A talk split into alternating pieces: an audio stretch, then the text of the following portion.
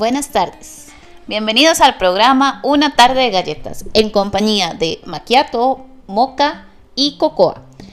El día de hoy lo que vamos a revisar es el libro de Testigos de mi muerte. Y ahora mi compañero Maquiato les va a hablar un poco del tema. 27 de diciembre 2020. El libro que tengo en mano se llama Testigo de mi muerte, autor costarricense Daniel Fernández Macís.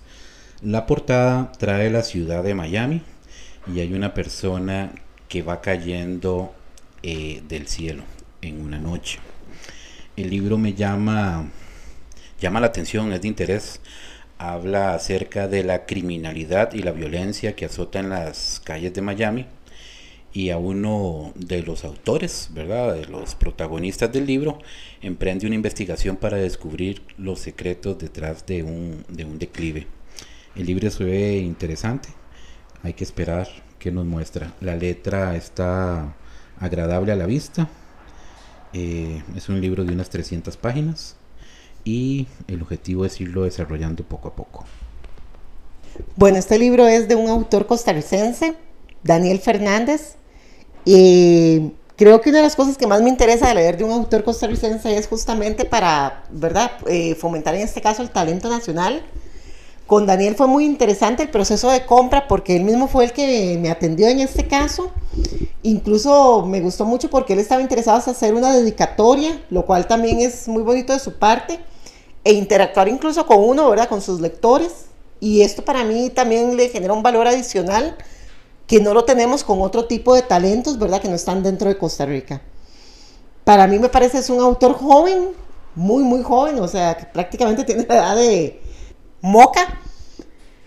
Y bueno, en sí las sensaciones con el libro, ¿verdad? Cuando lo tienes en la mano es que es un libro ligero, de un tamaño pues ideal para irlo leyendo ya sea en el bus o, o cuando estás en la cama la letra se ve muy agradable, eso me encanta. Y, tiene y el libro en sí, sus colores, la verdad que son muy llamativos. O sea, se va a ver bonito incluso hasta en la biblioteca. Con ganas de empezar a leerlo y pues aprender de este autor costarricense. Como nos presenta en el libro, es una ola de criminalidad y violencia azota las calles de Miami y Julián Carabín emprende una investigación para descubrir los secretos detrás de este declive. Ciertos barrios de Miami han sido escenarios de crímenes violentos, mientras que otros barrios parecen ser inmunes al ataque. Julián Carabín, periodista de Crónicas de Miami, enfrenta la situación.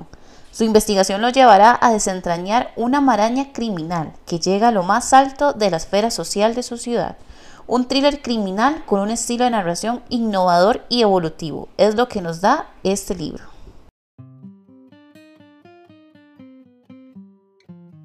Primer capítulo, un día común. En días como hoy me siento privilegiado. Observó cómo la brisa marina desde el este refresca su mañana, acompañándolo en cada paso hacia su trabajo, un par de cuadras antes de llegar al Bayside Marketplace de Miami.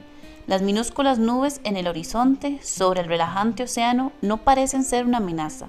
No creo que llueva hoy, o al menos eso espero, ya que olvidó su paraguas. Y este es el primer párrafo del libro. Espero que les haya gustado y nos vemos en el próximo review.